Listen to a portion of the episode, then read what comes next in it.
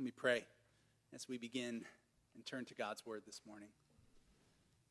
Lord, may the words of my mouth and the meditations of all of our hearts be acceptable in your sight, O Lord, our rock and our redeemer. Amen. Well, last week, uh, Pastor Simon walked us through one of my favorite passages in the book of Nehemiah, uh, Nehemiah 8 and 9. I actually think that's sort of the heart of the book of Nehemiah in many ways. Uh, what we heard about was that the wall had been completed, the people had been counted in the city of Jerusalem, and then they read the book of the law, which had been found by Ezra. The story of Moses, they read aloud. And these people who had been exiled, who had been estranged from God's word and God's law, they encounter God's word, and, and, and, and the text tells us that they were cut to the heart. They hear it fresh and they enter into this spontaneous communal confession. The Spirit's moving in such a way that they're turning to one another and going, Here's how I've sinned. Let me confess my sin. God, let us join together in confessing our sins. And they are convicted together. If you, if you need to go back and read that passage, do it. Nehemiah 8 and 9, go listen to Simon's words because really this is a spiritual high point for the people of God in many ways in this rebuilding effort that we're reading about this summer in Nehemiah. And now we turn to chapter 10, and we ask the question if we're supposed to be rebuilders, right, and we're hearing God's word and we're responding to God's word in a fresh new way, how do we stay in that place? How did the people of God turn that conviction and that confession into sustainable action? And how might we do the same? That might be a question that you have. It's a question I get all the time. How do I, how do I stay in a spiritually fervent place, right? How do I, how do I tend to what God's doing in my life? Especially, I hear this question after uh, spiritually vigorous experiences. Maybe it's a youth ministry retreat. We watch the junior highers or high schoolers come back from a retreat, or children after a week of camp. I know many kids are returning from camp in these weeks. Or maybe it's an adult who who finds healing in Jesus after a long time of brokenness or grief. Or maybe it's when someone experiences a, a life event that shakes them to the core, like a, like a near death experience or a difficult diagnosis, or even something wonderful like the birth of a child. And they're drawn into this beautiful presence of God through the person of Jesus, and they experience his nearness, his presence in a new way. What we often call these things is spiritual highs, right? Spiritual high points in our life. And I'm guessing that if you're sort of reflecting on your own faith story, you can probably think of some of those spiritually high points in your life. Those points where you go, I felt the nearness of God. Maybe, Lord willing, some of you are like, I'm experiencing that right now. I'm in a season where I'm in this really high point of, of nearness with God. And we want to know how do we stay in that place and not fall off from a place like that, right? And we're not unique in this. Actually, all men and women in Scripture that we read about, they have similar sorts of peaks and valleys, these seasons where they're really experiencing the presence of God and then difficult times as well. Think of Abraham. I, I tried my hand at sort of charting this this week. He has this early sort of high point of hearing God's voice call to him. He would have had no concept of a monotheistic God, and yet God speaks to him and says, Go to Canaan. And he's like, Okay, I'll go and do it. He obeys. And, and, and we find that he has this he's, he has this covenant that's established with this God. I would say that's a pretty high spiritual point in your life, right? When God establishes a covenant with you, that's pretty amazing. And then he experiences famine. And he puts his wife in danger twice in sort of a despicable way. And then he experiences infertility until he's 90 years old, and this miracle happens where Sarah gives birth to his son Isaac, a high point in his life, right? Until he's led to sacrifice that son on Mount Moriah, a low point. But right at the last minute, God provides a ram instead for the sacrifice, another high point for Abraham. So we see these high and low points in his story, right? Or how about Jacob? A little different looking chart. His early life is, is marked by deception and deceit. He has this controlling and manipulating mother. He, he's in bad relationship with his with his brother Esau and spends years on the run from Esau. 14 of those years, he ends up in conscripted service, seven of them to work for a wife, and they gave him the wrong wife. Pretty tough. That's like kind of a low point, right? And then later on in life, by the river Jabbok, he encounters the living God. He gets in this holy wrestling match with God. And immediately after that, he's reconciled with his brother Esau that he is wrong. Again, we see high and low points. And I tried my hand at just a few others Joseph, Moses, David, Solomon. If we were going to kind of chart their stories, what would they look like? Do you see a theme here? Do any of these look like straight lines to you? Not a single one of them, right? They're kind of all over the place. Maybe this week, as an exercise, I could encourage you to take, you know, 15, 20 minutes and, and actually chart your own story too to see what that looks like. What do the peaks and valleys sort of look like in your own spiritual journey? Here's my chart that I made this week. Again, without going into too much detail, it's, it's kind of all over the place, right? And this is really natural. It's, it's not a, a sign of a lack of faith to have these ups and downs in our spiritual life. It's part of being human. But I also know that I look at my chart and I go, it didn't have to be quite so wild as that at times, right? There are things that I could have done that could have sustained those spiritually fervent times that I had or, or rebounded quicker from those real low points that I had, those spiritually dry seasons. So I want to get back to that question how do we do that? How do we sustain spiritual vibrancy in our lives?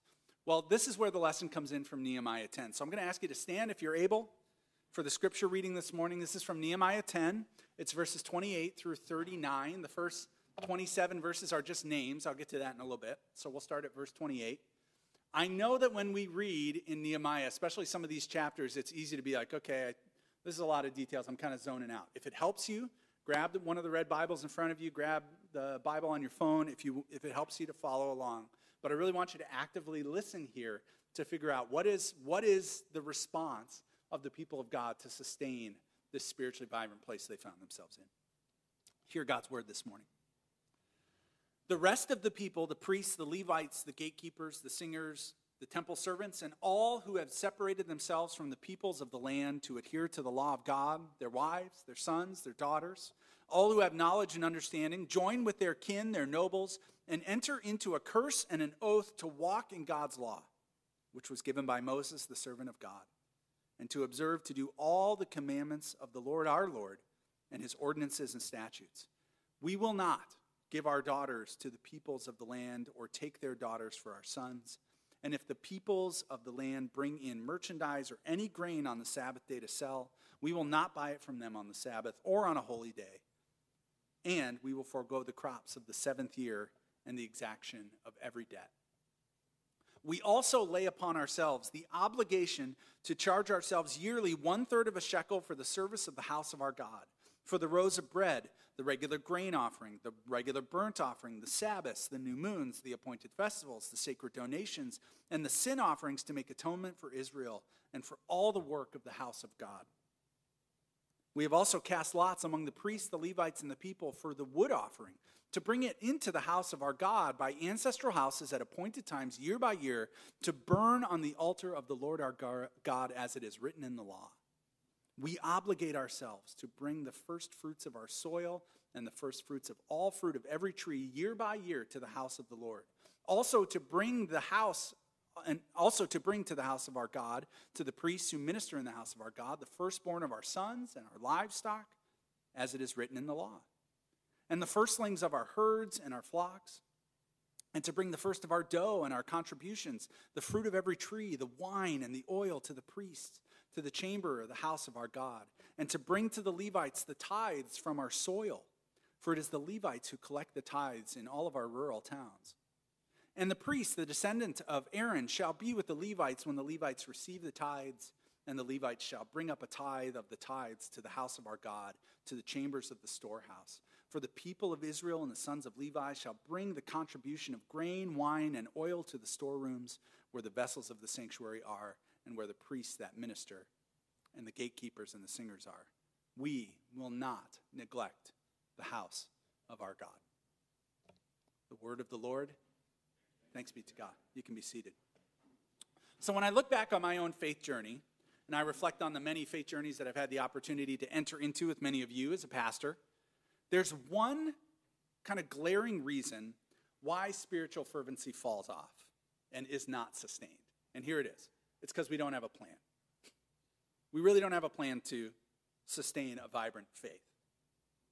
I think most of us simply assume that whatever fervency we experience, whatever excitement we have, whatever spiritual high we're sort of caught up in, that's just going to carry us forward to the next vibrant experience, and that'll carry us forward to the next one.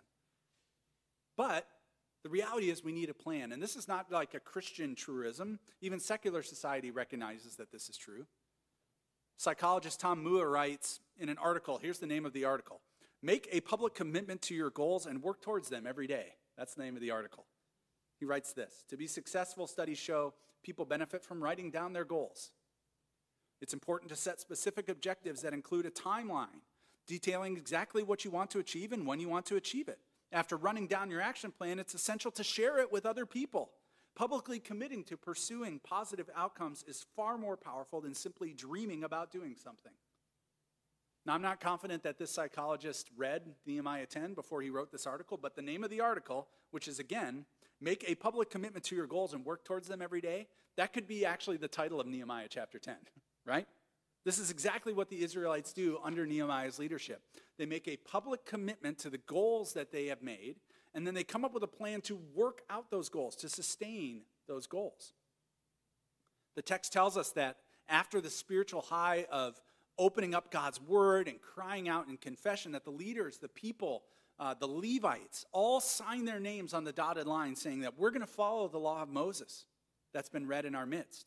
In fact, that's verses 1 through 27 of this chapter. It's just the names of the people who signed on the dotted lines. They were committed not only privately, but publicly. They're saying, We're going to do this. And then, verses 28 through 39, which I read for you, is what their plan is to actually sustain it, to sustain these commitments.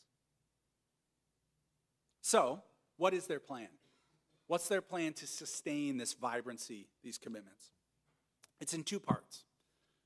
So in verses 30 through 31, we get the first part of the plan, which is a commitment to personal and family or familial holiness. Verse 30 says, We're not going to give our daughters to the peoples of the land or take their daughters for our sons.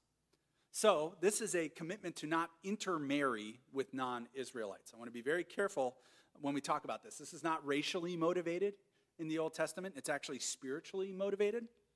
Throughout the Old Testament, we see actually the dangers of intermarriage for the Old Testament people of God because repeatedly what we see from King Solomon on is when, is when people intermarry with people who don't know Yahweh, the one true God, they inevitably adopt their gods, their domestic gods, their idols, and their customs and their cultures. So, a hallmark of personal holiness in the Old Testament is to make a commitment to both self and family that we're going to follow the Lord our God. We're not going to do anything that's going to lead us into idolatry. And then we read in verse 31 they say, if the peoples of the land bring merchandise or grain on the Sabbath day to sell, we're not going to buy it on the Sabbath day or any other holy day, and we're going to forego the crops on our seventh year and the exaction of every debt. So, in response to the law being read, they reinstitute a Sabbath day where they elect to abstain from work, they abstain from purchasing grain or anything else from non Israelites on the Sabbath who are selling them. And they also say we're going to let our crops lie fallow every seventh year according to the law of Moses. Why is this an important part of the plan? Well, it's because Sabbath keeping is a, is a solemn command in Scripture, and uh, there's a command for those who work with the soil to, to give that soil a sabbatical, a rest. When we adopt Sabbath and sabbatical practices, along with the canceling of debts and the observation of Jubilee years, the Old Testament, that in the Old Testament, that is a, is a sign of trust in God. Trust that He's going to provide. Even in times when we could be productive, we can make more money, we could we could, we could make better crops, we could, we could do more work, we're reminded that God is in control and that He's going to provide for us. So we see this dual thing the rejection of intermarriage and, and Sabbath keeping. These are matters of personal and family and corporate holiness, saying we're pursuing God in these ways. We're pursuing God in these ways. The second part of the plan personal holiness is the first one. The second one is sacrificial giving. Sacrificial giving. Verses 32 through 39 detail the people's commitments to offerings for the temple, for the Levites, both physical offerings, things like grain and meat and crops, but also financial tithing as well, much like we did earlier today. Since the house of God has been reinstituted as the common place for life together, not only will they, the people ensure that the required sacrifices are offered, but they're also going to supply it with wood so they can keep that altar warm, right, and, and burning. And this is not some sort of dry legalism like a, a, a list of boxes that they have to check. Okay, we'll provide this and this and this. Instead, it's an indication that they recognize that the Lord has a claim over the entirety of their life, everything that they have. There's no part of their lives that God Himself doesn't own. So they commit to give sacrificially of their children and their cattle and their produce and their wine and their oil. This includes financial giving. And though there's a little bit of mystery around the word tithe, exactly what it means, it does come from the root word of like a tenth, which most scholars believe is the, is the prescribed amount of financial giving, 10%. So this is a huge part of their plan, right? This giving, that they're going to commit to give things away that are of value to them. So when we put this together, what do we see? What is their plan to sustain the commitment that they've made, this fervency that they're experiencing? It's holiness and it's giving or sacrifice. They've written it down. They're going to pursue familial holiness. They're going to give sacrificially. In the chapters to come in Nehemiah, as we close it out in the next two weeks, we're going to learn how that plan works for the people of God and what some of the pitfalls are, so stay tuned for that. But I think just looking at that, holiness and giving, that's a pretty good plan, isn't it? I mean, isn't that more compelling than most of the plans we typically come up with? Whether it's like going to the next conference or a worship service or a really great book or an uplifting conversation or a retreat of some kind, that that's going to sustain us day to day, month to month, year to year. I think this plan from Nehemiah chapter 10 to sustain these commitments is so much better than I know I typically come up with, and I think most of us typically come up with when we think about sustaining our faith. we there's a lot to learn here. I mean, when I think about the peaks and valleys of my own faith journey, my walk with Jesus, I have some periods of relative steadiness, right? I have this period of a couple years at the end of high school, beginning of college, where I was consistently encouraged, growing, challenged. I had I had made this commitment to, to God in a new and fresh way uh, in, in my faith one summer, and, and I committed to follow Jesus, to surrender my life to Him, to give Him my whole life, and I decided to make those commitments known to the, the people around me, much like the Israelites did in Nehemiah 10. And as soon as I made those commitments known to my friends, guess what happened? My friends started distancing themselves from me, right? Who's this crazy guy? One by one, they just sort of distanced themselves from me. And I, I went through a period of being intensely lonely. But my commitment to Jesus was, was fresh, and that meant that every day when I wasn't hanging out with a friend, what was I doing? I was hanging out with Jesus and God's Word, right? Because what else was I doing? So each day I was pursuing personal holiness where I was earnestly trying to, to live in a way that was pleasing to God.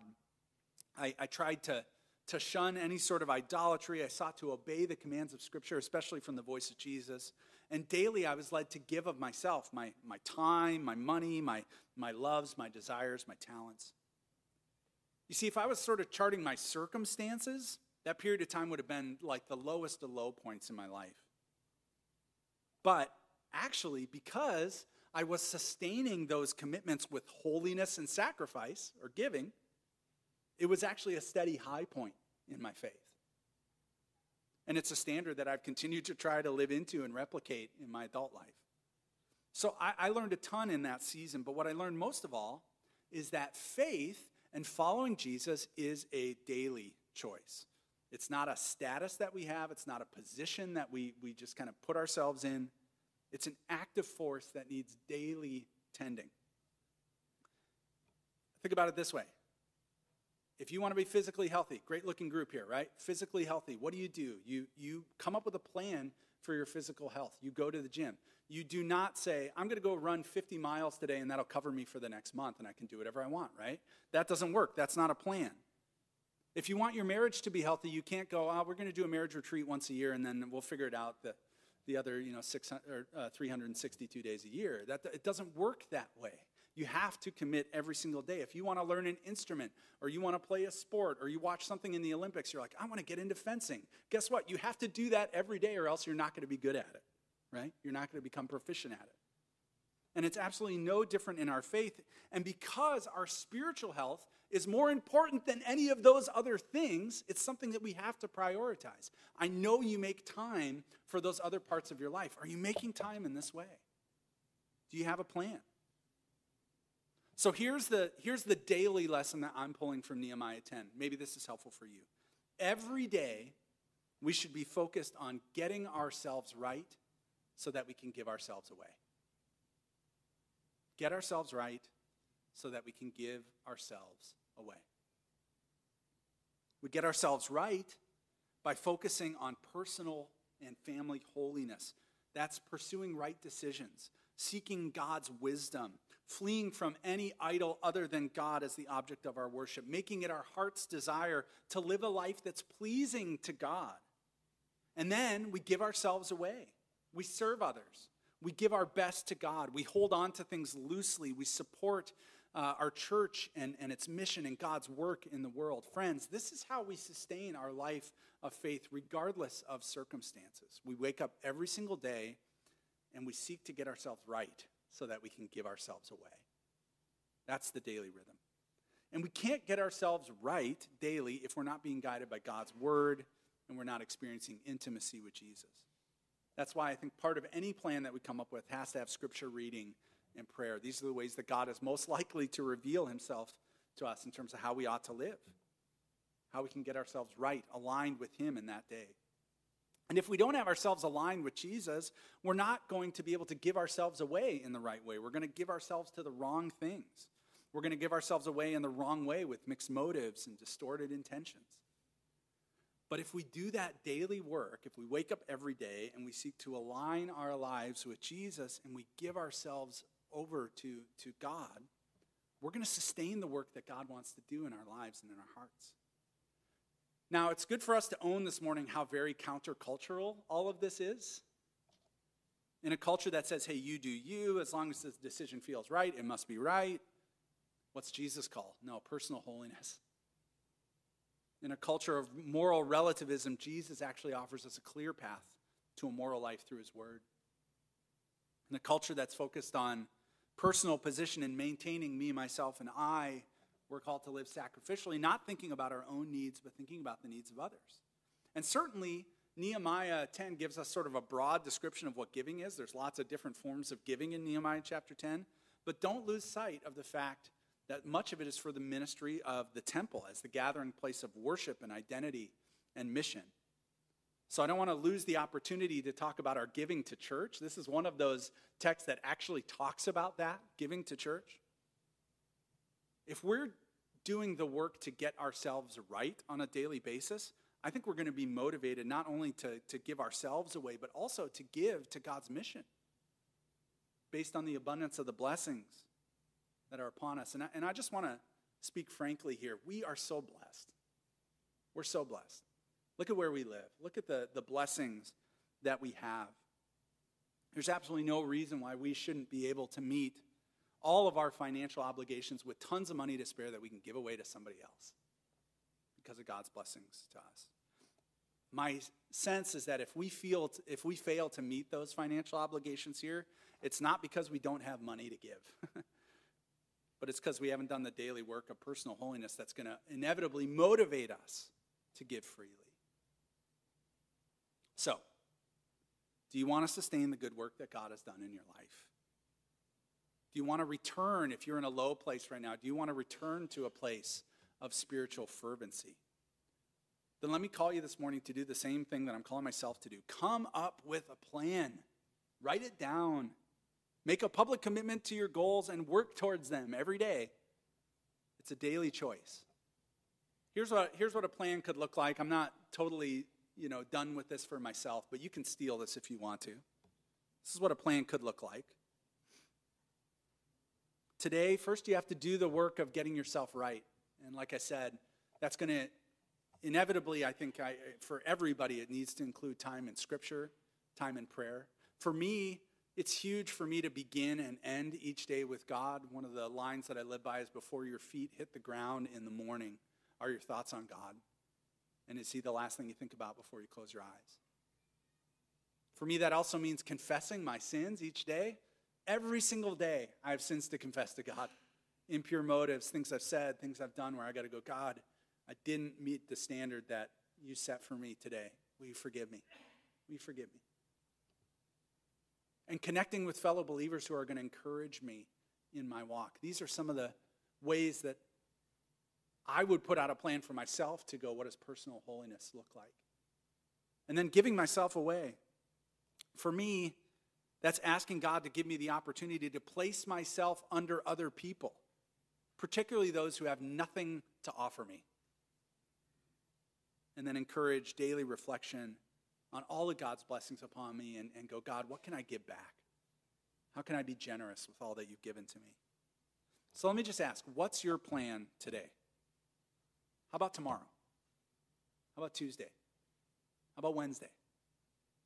Are you going to hope that those high point moments on your timeline are just going to sustain you till the next high point? Or are you going to live into these commitments and do the work to sustain your faith? You do it in so many other areas of your life. I know you do. So come up with a plan for your spiritual life for the sake of Jesus. And speaking of Jesus, you might be wondering what would Jesus' chart look like? That's an interesting exercise. Well, if you chart out his life, it might look something like this. He's exiled at age three or so to Egypt. That was tough. And then we read about a story of him at age 10 teaching in the temple. He's, he's experiencing this nearness with God. The scripture tells us that he grew in wisdom and in stature, and favor with God and, and in favor with others.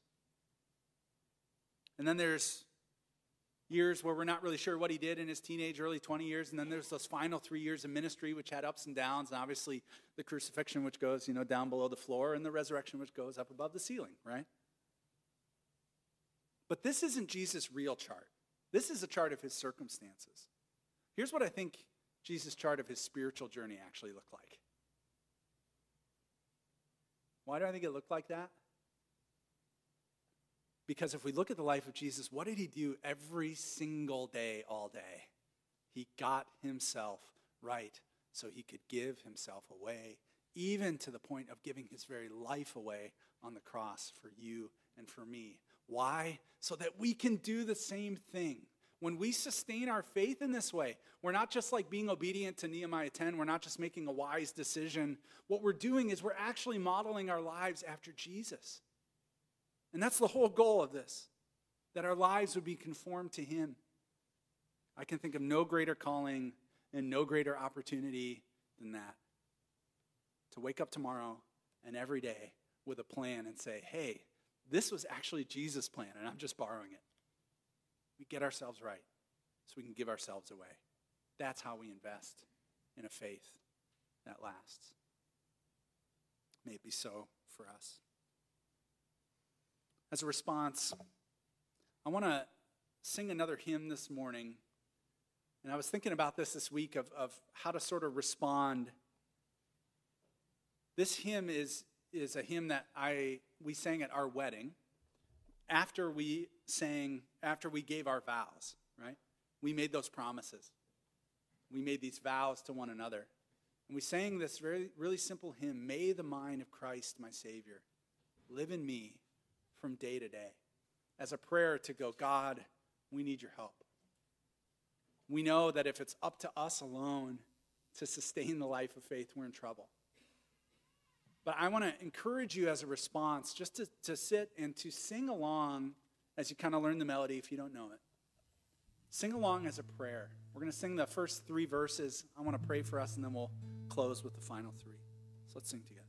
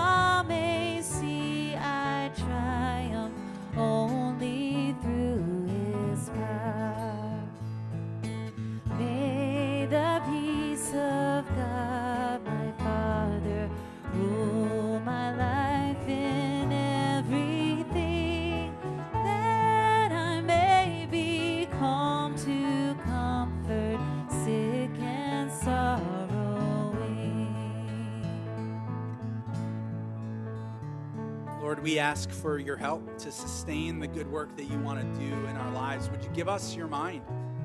May the mind of Jesus Christ live in us from day to day so that we might have the wisdom to know what it means to align our lives each and every day with you. And that we might have the courage to give ourselves fully to you. Lord, we see this in the life of your son Jesus, and we desire to follow him even in this. Would you help us, Lord? We pray. Amen. May the love of Jesus fill me as the waters fill the sea. Am exalting, self abasing. This is